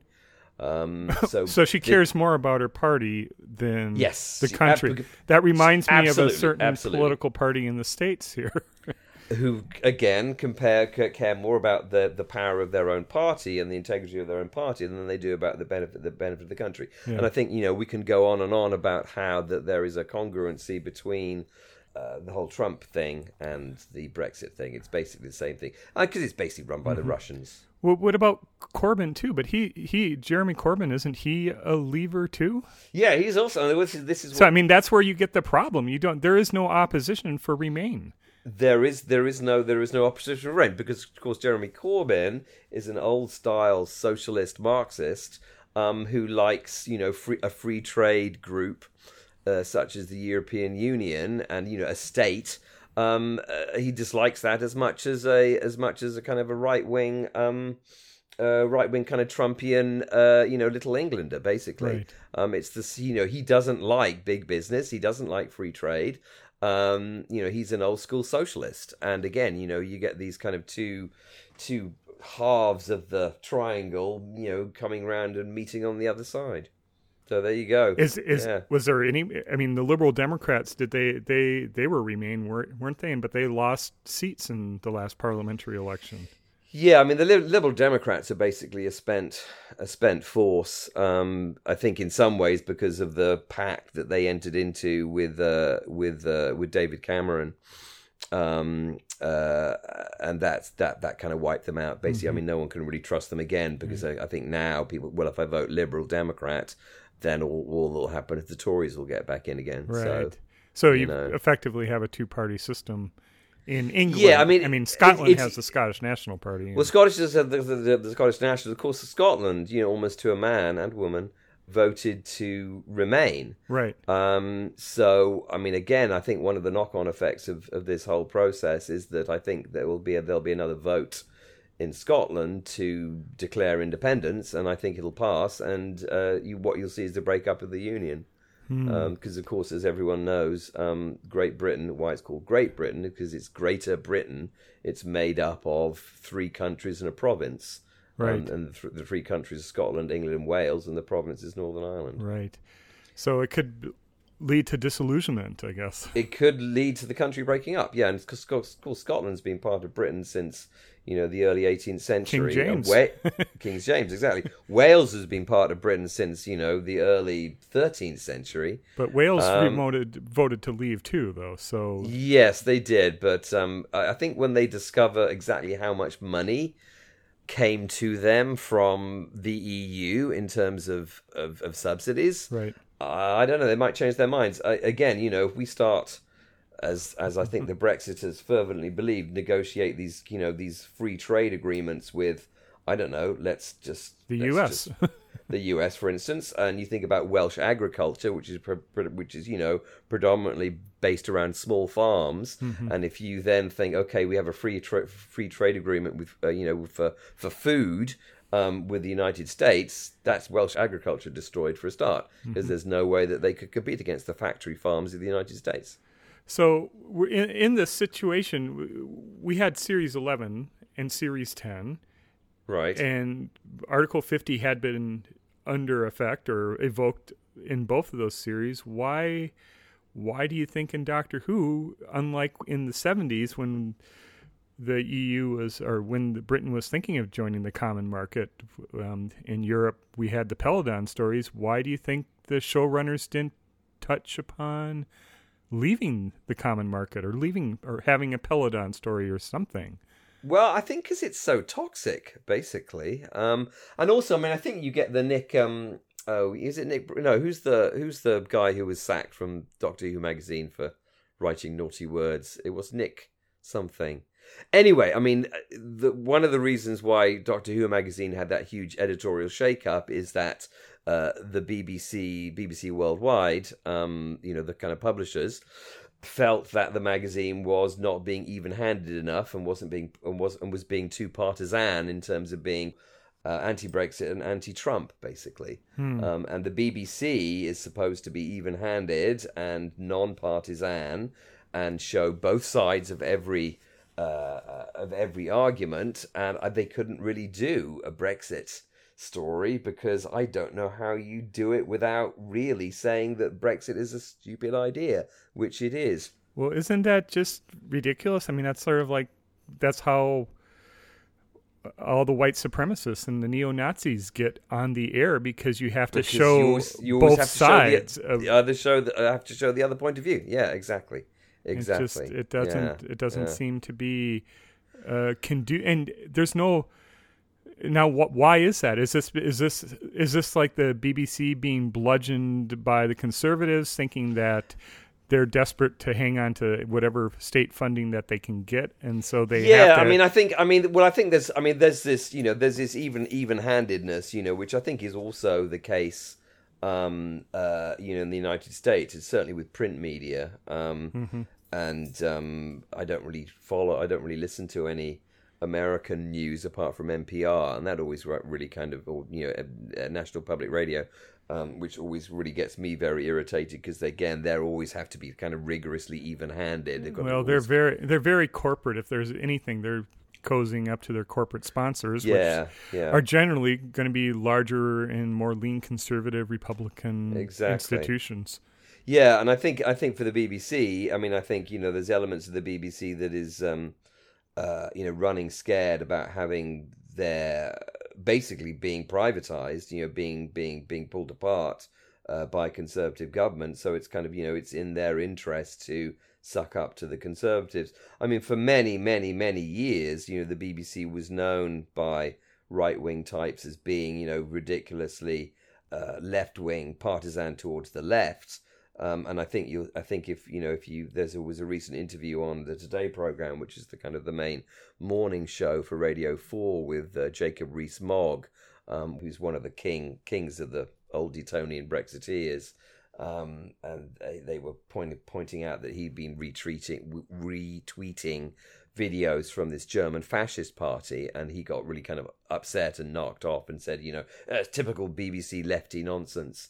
Um, in my mind, really, you know, if, if the if the if the kind of you know right wing think the ba- the BBC is too left wing, and the right and the left wing think the BBC is too right wing, they're probably doing an okay job. Um, I think where they do fall down is this kind of impartiality piece, and I think the most famous example of that is that. Um, uh, they were uh, for the last few years. I think they've stopped doing this now because I think they've realised how ridiculous it is. Whenever they've had uh, a politician called Nigel Lawson on regularly, Nigel Lawson famously being the father of the cook Nigella Lawson. Um, who is a major climate change denier, and he's always be he's you know he's basically trot him on and says like it's rubbish, you know it's a plot by scientists to Right. whatever whatever the plot is right. in order in order that the opposite point of view be put and again i think what they finally realize is you know that climate change is happening there is no opposite point of view Right. it's like say well, what is the opposite point of view to the sun coming up in the morning Mm-hmm. well there is no opposite point of view you know it's like there is no opposite point of view to the truth so Right. anyway yeah. That's that's the problem is they look for false equivalencies. Uh, Right. So so what, what about and so in the Peladon stories, you know, this is Yeah. kind of my education for uh, Right. just attitudes. The, the king and the queen had a role to play. Now you have no constitution in the UK, but it's a constitu- It's called isn't it a constitutional monarchy? constitutional monarchy So, so, basically does the, queen have a role to play here? uh, well i mean if i was the queen i'd stay the hell out of it to be honest And that's what she's been doing. Exactly. Yeah. Well, I mean, it's a constitutional monarchy, so the uh, my constitutional theory is uh, considerably rusty at this point. Um, the Queen, the monarch, is the guarantor of the Constitution. So basically, they are the arbiter of how things are arranged. I mean, I'll say actually one one outcome of this, and I, it won't happen quickly, but I sus- I would have thought it I don't know. It seems like it's a logical thing to do. Is is that Britain still really really needs a constitution? Um, if you just look at the kind of mess that's been going on in Parliament over the past month or so, it's clear that we need to have some Yeah, you know codif- codification of how all this is supposed to Yeah, work. well, if you look at the U.S., a constitution is not a, it's not a solution to every problem. It's not a solution, but at least it sets out a framework where you can begin to solve problems. I mean, you know, this, uh, the, you know, John Bercow, the speaker, you know, suddenly dredging up this rule from 1705. Right. I'm sorry, 1605. Beg your pardon, 1605.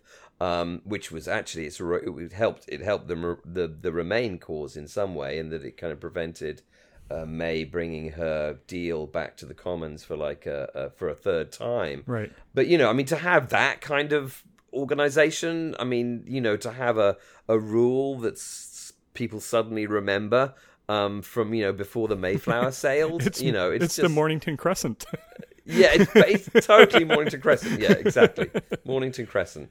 So yeah, I so I, I wouldn't be surprised if there's a if if if the if the, there is a constitution so if or there a- is if- some kind of pressure towards writing a constitution for the country. yeah, if there's a constitution, do you think the Republicans will win and there will be no more sovereign? Well, I mean, uh, this is the other thing I think that that one is one is worried about. You know, the Queen has been the Queen since you know 1952, Right. or so. She's you know pretty much the longest reigning monarch in British history. Um, she's very, you know, uh, I think loved is probably the wrong word, but she's certainly, you know, she's certainly respected and highly regarded even by people who don't like the monarchy. She's the rock. She's the rock of British society. Yeah, but you know, if one just compares what Britain was like in 1952 to compare to what it's like in 2019, True. it's completely different. So when she dies, and ultimately, you know, I think in the next decade, uh, she's going to die. Um, I think that's also going to be very, very difficult um, because I don't. I think Prince Charles, uh, he would then be. Well, he may he may he he may take a different name, um, so it wouldn't necessarily be Charles III, but you know Prince Charles would be, uh, I think, a very different kind of king, a very different kind of monarch who I think certainly wouldn't command the same amount of respect as the Queen does. hmm So we will have to see about that. But yes, um, with with with with Peladon, you know, there was a monarchy. Um, uh, monster. of- No, hang on. Curse of Peladon is the first Peladon Yeah. story, right? Yeah. Um, that's the one about going into or coming out of the EEC. Um, and um, you know, I mean, it's, it's it's a relatively gentle allegory. You know, there's nothing kind of um, uh, too controversial about it because actually, at that point, going into the EC was not particularly controversial. Um, I mean, we we voted on it, and there was a referendum. I think it was a referendum, and everyone said yes, let's do it. Right. Um, we'd wanted to join the EEC for a while. Um, we'd wanted to join in the 60s, but Charles de Gaulle, uh, the president of France, who was a noted Anglophobe, said no, famously. Um, so we couldn't. Right. Um, and actually, there was a, there's a nice little thing that I saw the other day where you know Britain entered the um, uh, entered the EEC, and we were we were known as the sick man of Europe. Basically, we were kind of the the, the Europe's crappiest economy. Right. Um, well, you know, apart from what was going to get at that point the Eastern Bloc. Anyway, so we were known as the sick man of Europe. So we entered the EEC as the sick man of Europe, and we're leaving it as the village idiot of Europe. Um, Not high so, but it, praise. so it was, a, it was a relatively uncontroversial decision because it's something we really, really wanted. Because after the, you know, after the oil crisis, um, uh, you know, the economy was tanking basically, and it was seen, okay, this is a way to kind of actually stabilize markets a little bit. Um, again, you know, my economics is pretty much non-existent. well, this was sure well, this was when you were a kid but- too when this was happening. yeah, yeah. But you know, I mean, there were. Uh, uh, there's a very interesting uh, series that you can watch on YouTube called the Mayfair Set, um, which is all about Britain in the 70s and you know the various kind of conspiracies that were going on. There was the conspiracy for a military coup in Britain in the mid 70s. Um, Is that the very secret or not so secret or army or oh yes, bit? No, no, there was it was uh, uh, David Stirling, who was the the the uh, army man who um, started the SAS in uh, in World War Two, was apparently part of a plot to overthrow the government and install install a military dictatorship. Jeez. Um, it was kind of it was kind of that bad in Britain at that point. Um, but I mean, yeah, we, we we were we were in a bad way. So I mean, joining the EC was not re- was not was pretty uncontroversial. But as as evidenced by people plotting to overthrow the government and install a military dictatorship, there were crazy people who thought that we were giving away our sovereignty. Um, and those people have just kind of grown and kind of metastasized into this kind of, you know, especially this kind of sort of cancer on the Conservative Party, where people are just obsessed with the EC being some kind of socialist superstate that's about subsuming nas- subsuming national sovereignty, which of course is ironic because that's exactly why um, uh, Jeremy Corbyn hates it as well because it's not it's not a socialist superstate. It's kind of it's a free trade, you know, capitalist paradise. That's why he hates it. So right. anyway. So, yeah, so I mean, so I, again, I mean, I think uh, it would be really interesting to have a return to Peladon. Um, uh, you know, with Jodie and the gang, you know, landing on Peladon and discovering that Peladon has voted to um, To leave. to leave the Galactic Federation. Um, it would that they they would have to do that show after all this is over, Right. because it, it really couldn't happen during it because you know it's just such a um, Too political. you know tempers are running really really strongly at the moment Mm-hmm. in the in the country. Yeah. So anyway, Oh, so, so, there you go. Yeah, so uh, so I guess the closest thing that we have of, as a, a predictor of post Brexit who would be uh, w- like what we had in resolution with the unit being disbanded over a funding dispute. That is probably the nearest, the nearest piece of the nearest we can get to in terms of satire. Um, that you know, things that were um, important and useful are being gotten rid of for no readily apparent reason. Mm-hmm. Um, I think that's probably your, that's your, that's your satire um, about about Brexit. Yeah. Unit being disbanded for the New Year's Mm-hmm. for the New Year's Day extravaganza. Right. They did introduce Peladon, or Mark Gatiss reintroduced Peladon with the Alpha Centauri in the end of Empress of Mars. So you Yeah. could you could see how they could, it, well, you could see how it'd be tied in because that that the whole Galactic Federation has been reintroduced to uh, modern Who viewers. Yeah, I, I I can't speak for you, but I suspect you agree with me. I love those Peladons, those Peladon stories. They're really great. Mm-hmm. They're fun. Uh, oh, they're they're super fun, and they have you know they've got great um some great acting. Um, the creature, I mean, you know, creature design. Uh, you know, it was it's just awesome, awesome monsters. I am just the hugest, as you know, the hugest Alpha Centauri fan. Um, uh, they are, and I'm using they. That I think they is their preferred pronoun. um, they are pretty much one of my top five Doctor Who monsters. Alpha That's- Centauri? Alpha Centauri, Yeah. yeah. And the Ice Warriors are great in it, and you know it's um, you know they start out first first Peladon story they're good, second one they're evil, Right. Um, Return to nice- form. yeah, ki- kind of nice nuance there. Um, of course, it's Arcturus. Spoiler alert, who's the the evil one in the first one.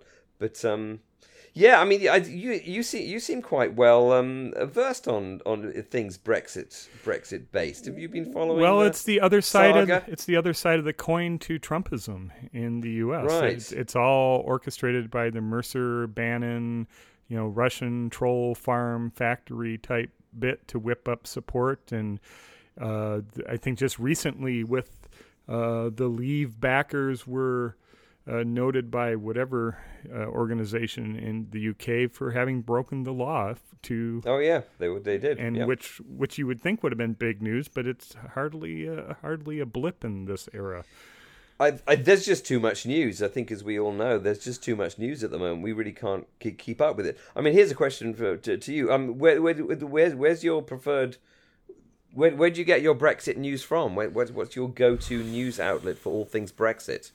I don't have a good one because everything seems uh, hyper partisan, and Right. I used to honestly I used to trust the Guardian, but I don't trust it quite as much because I think they have their own Agenda. agenda that doesn't necessarily mesh with mine. And if I was uh, if I was a British national or a UK voter, I would have definitely voted Remain because you just look Yeah. at you just look at the area of travel that you can under a EU passport compared to what you'd be left with under a UK passport. It's just it, it's ridiculous.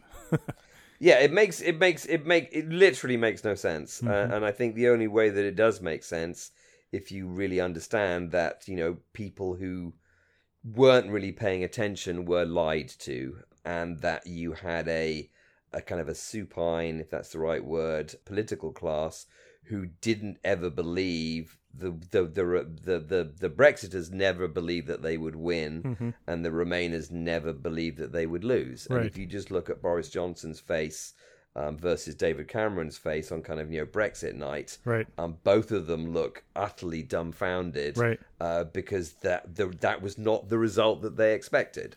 Boris Johnson was w- basically uh, thought that he would lose, but he would lose by such a slim margin that that would then position him exactly in the right place to displace David Cameron as prime minister and for Johnson to become prime minister and that Right. so you know and and Cameron called the referendum in order he thought to kind of finally lance the boil or the cancer wh- whatever we want to call it of the the the dispute in within the Conservative Party about should we be part of Europe or shouldn't we be part of Europe.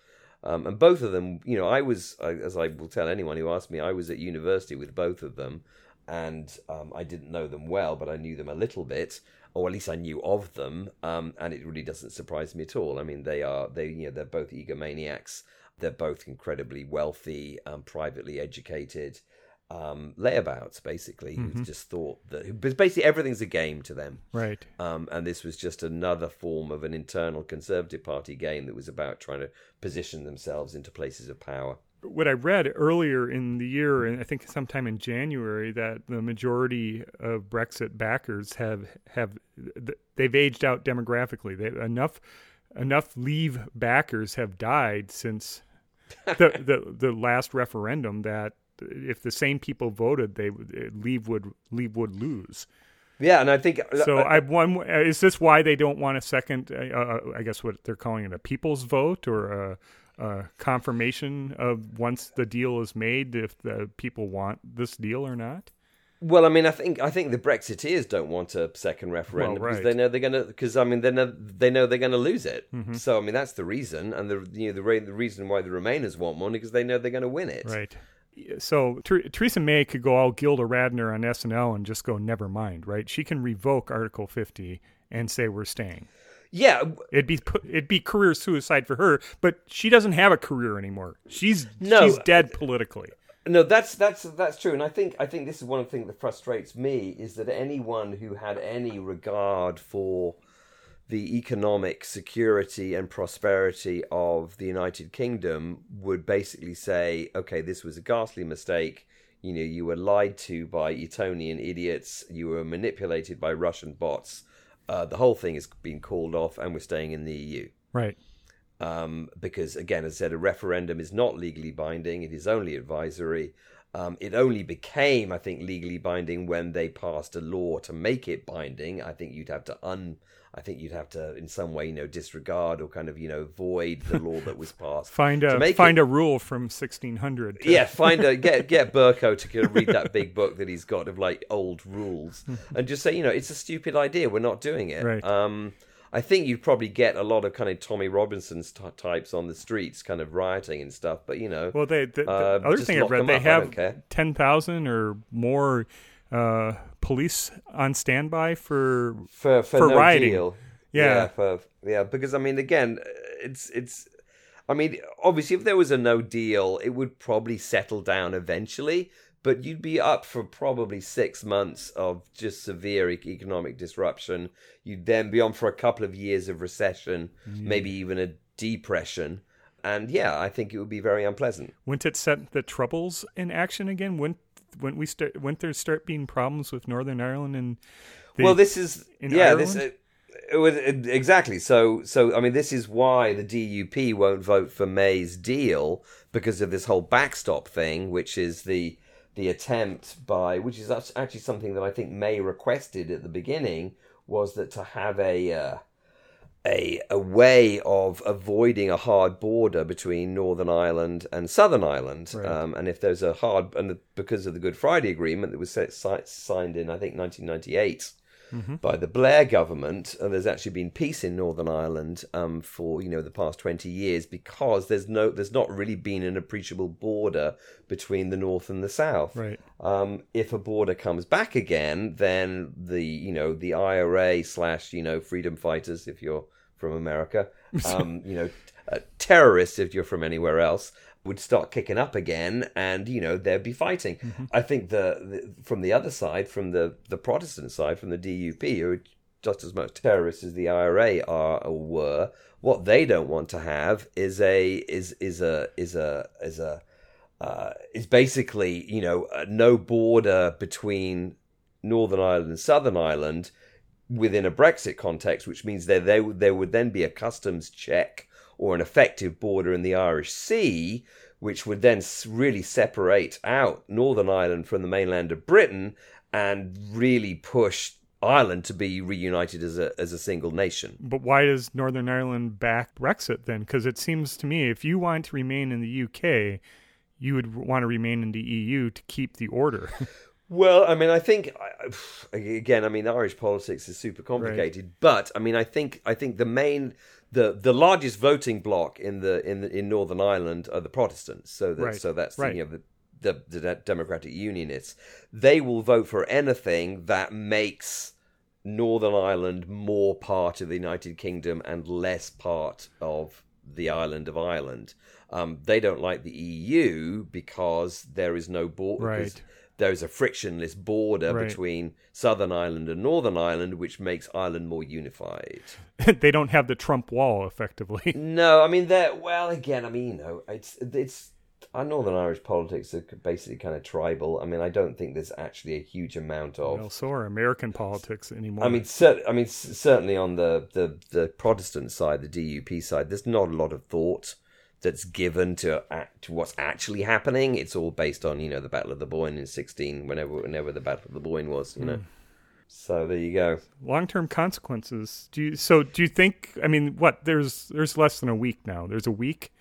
Before Uh, yeah, with I mean, what's the date today? The date is we are recording 4th. this on uh, the fourth of April. The 4th of April. She's got to go back to the EU with a substantially different deal to be negotiated.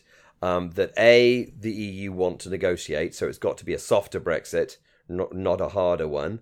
Um, uh, and B, it's got to be, you know, substantially different uh, from the one that they've already agreed to. Right. Um, and then that will that will then give us an extension to kind of agree something. They're not going to give us an extension beyond May the twenty second unless we want to participate in the European elections, which seems to be some kind of red line, certainly for the Conservative Party.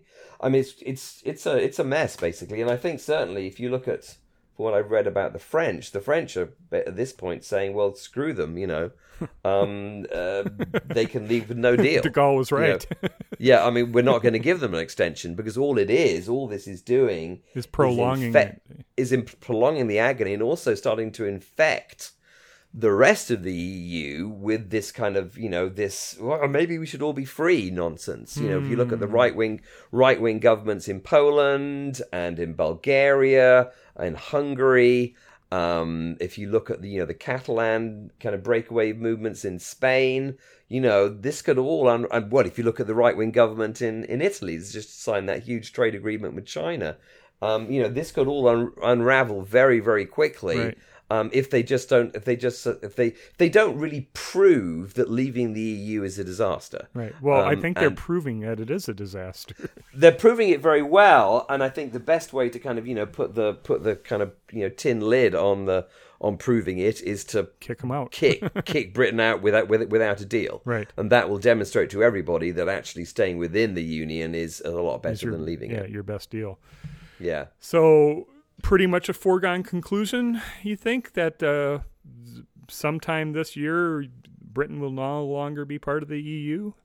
You know, and this is one of the interesting things listening. I mean, I read The Guardian every day, and that's my main source of news about Brexit, but I also listen to, as I said, you know, National Public Radio, you know, every morning. Right. Um, and, you know, periodically, every couple of days, they'll have a kind of a Brexit segment. Right. And they'll always finish off the segment by asking, you know, whoever it is, the person in London, like, okay, what's go so tell us what's going to happen. And, and they always go, we've got no idea.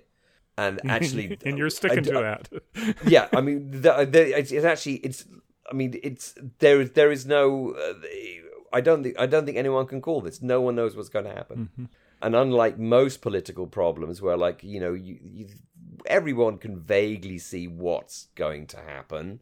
With this one, it's completely up in the air. I I don't know in six months what will happen in Great Britain at mm-hmm. all. Whether we'll be part of the EU, whether they'll give us a year extension, you know, whether they'll kick us out next week, Right. whether we'll call the whole thing off. Don't know. Nobody knows. Nobody knows. And I and I think it's genuinely no one no one knows. And what you need is a time machine to go forward in time, like the doctor would do, and um, find out what's going on. Yeah. Doctor Who's going to fix it.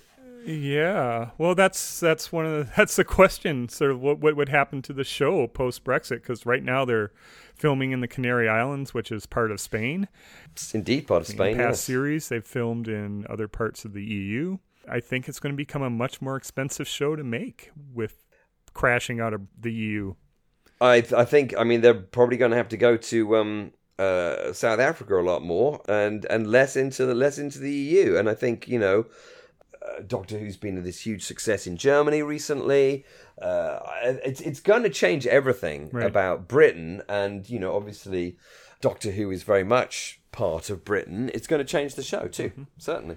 Part of the change. I was listening to an interview of Neil Perryman of Wife in Space fame on the Galactic Yo-Yo podcast the other day with Dylan Marsh, who hosts that, and uh, Neil had an interesting or probably a controversial idea that with all this uh, damage to the United Kingdom that Brexit has done and Hmm. post Whittaker, is there is there a reason why the Doctor has to be played by a British actor anymore?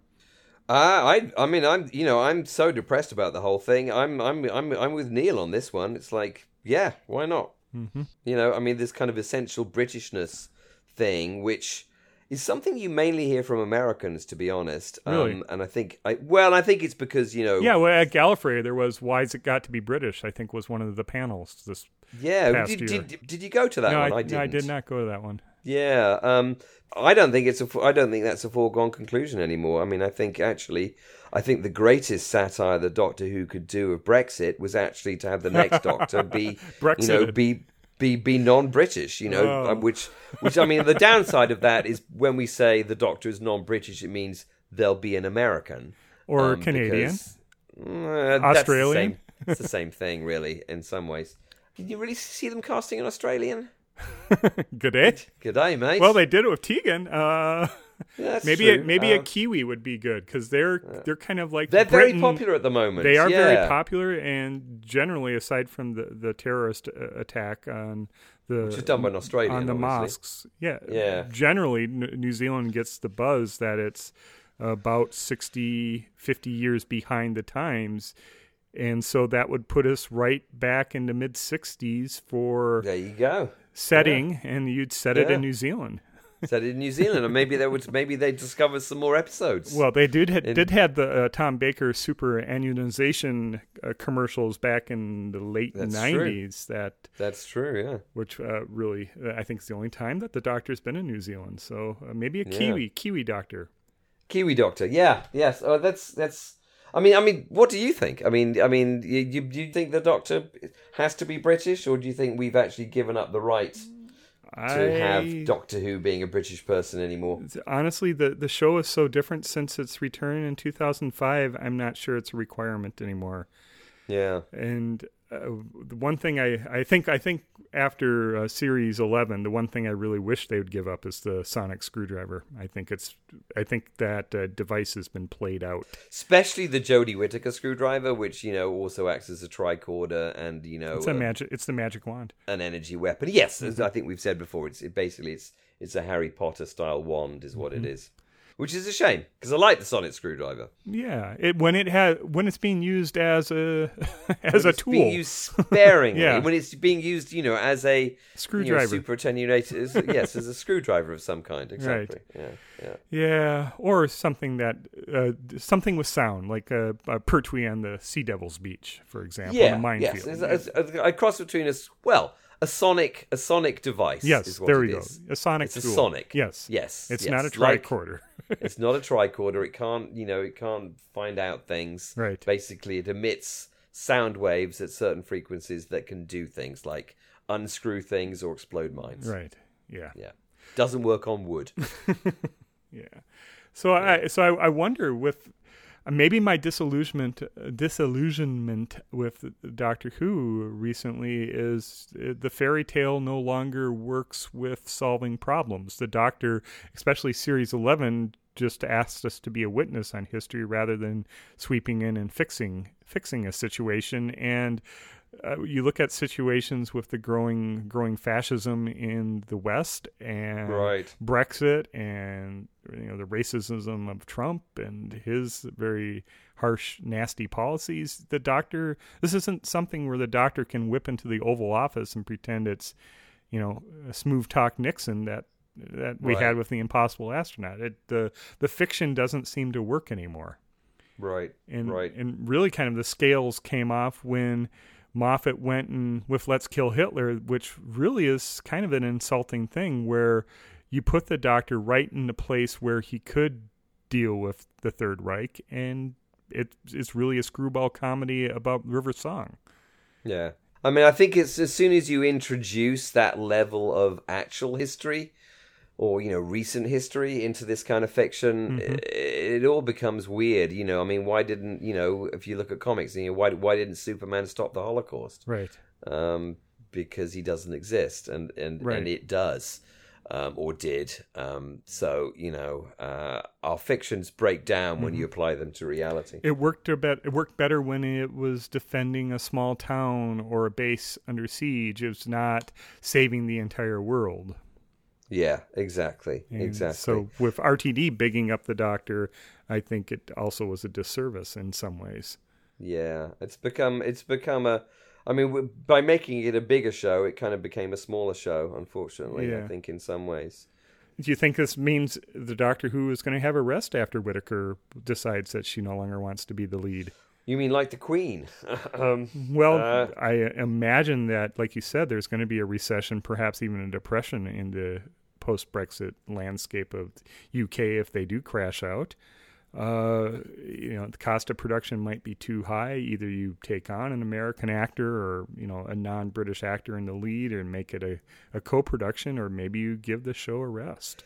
Yeah, I mean, I you know, as as much as I much as I hate to say it, you know, maybe it is time for the show to rest. Oh, that's horrible. Um, but I don't know. It's already impacted Big Finish because it used to be that they would float one pound equals one dollar equals one Canadian dollar for their pricing, but they announced that they were going to have it actually float with the exchange rates now because I think that economic model doesn't work anymore yeah, for them. well, we're certainly with the pound. Um, Yeah. yeah, which is only going to continue to tank currency Mm-hmm. fans. I'd sell your pounds. I'd sell your pounds quickly. I'd sell them before next Friday. To be honest, this is Yeah. when I'd sell your pounds by. Yeah, and I, I, I don't know. I mean, it's. I mean, we have another year or so, don't we, to wait before there's a new series. But they're filming it now, so I would I can't imagine there'd be a lot of change to what what would to the happen. Chibnall model. to well to to twenty to twenty twenty season. I- Right. If they're filming, if they're filming now and they got a lot of the filming out of the way, That's true. uh, you know, you can coast on fumes for a while. Yeah, yeah, yeah. We'll see. We'll see. I mean, I I really hope that there's been some learning from the narrative problems of the of series eleven, um, because I think it's it's got to be clear. As I said before, it's, it's got to be clear to everybody that okay, it may have been popular in terms of audience figures, but it was kind of a mess, really. Good lord, in terms of stories. And I really hope they're doing something about it. Well, let's yeah, Um, let's we'll, hope. we'll just have to see, basically. Because I said, I mean, I like Jodie as the Doctor. Mm-hmm. I just think that they need to really punch up the storytelling. And again, as Right. we've said before, a new showrunner should be so full of wonderful ideas that you can barely even keep them down. But uh, I don't know. Anyway, It's not not what seemed to have happened. not with not with the chib. No, not with the chib. Well, let's let's it'd be it'd be interesting commentary. I think if I was showrunner, I would dare cast a non-British actor if if there was a Brexit. That would be the leave campaign for Doctor Who, effectively. Yeah, and I think I think actually, I mean, you're right. I think the thing to do would be to go out to Australia, New Zealand, of South Africa. I guess um, you could probably do. Um, it would be great to have a Caribbean doctor. You know, let's get an Afro Caribbean person to do it. I mean, you know, I you know how partisan I am about um, Paterson Joseph. Um, he Right. still would be, I think, an awesome doctor. So I don't know. Anyway, Yeah. uh, So it's hard to predict Yeah. since it's hard to predict what's going to happen in uh, Britain within the next week. yeah. So it's certainly impossible to predict what's going to happen in Doctor Who in the next year. Yeah. Yeah. Indeed. Indeed. Well, a little bit of politics this week on the podcast. And I think next time we will pick up with Greatest Show and continue on with our Ace retrospective. Retrospective. Well, I, I, if you've made if you made it through this one, then um, and if you're listening in the future, please tell us what happens. Yes, please. But this week, before this week, so we know what uh, Exactly. Yeah. know what to do. Just yeah. Just uh, just send a message back to us, okay? Using one of those boxes like they have in uh, Neil Gaiman's episodes of Doctor Who. Yeah. Oh well, originally appeared in, of course, in um, in War, The War Games. Games. Yeah, exactly. Yep. Yeah, yeah. The Doctor's Wife and the War Games. Doctor's Wife and the War Games. Yes. Well, if you have been, thanks for listening. I've been talking with Ben, And I've been talking with David. and Goodbye.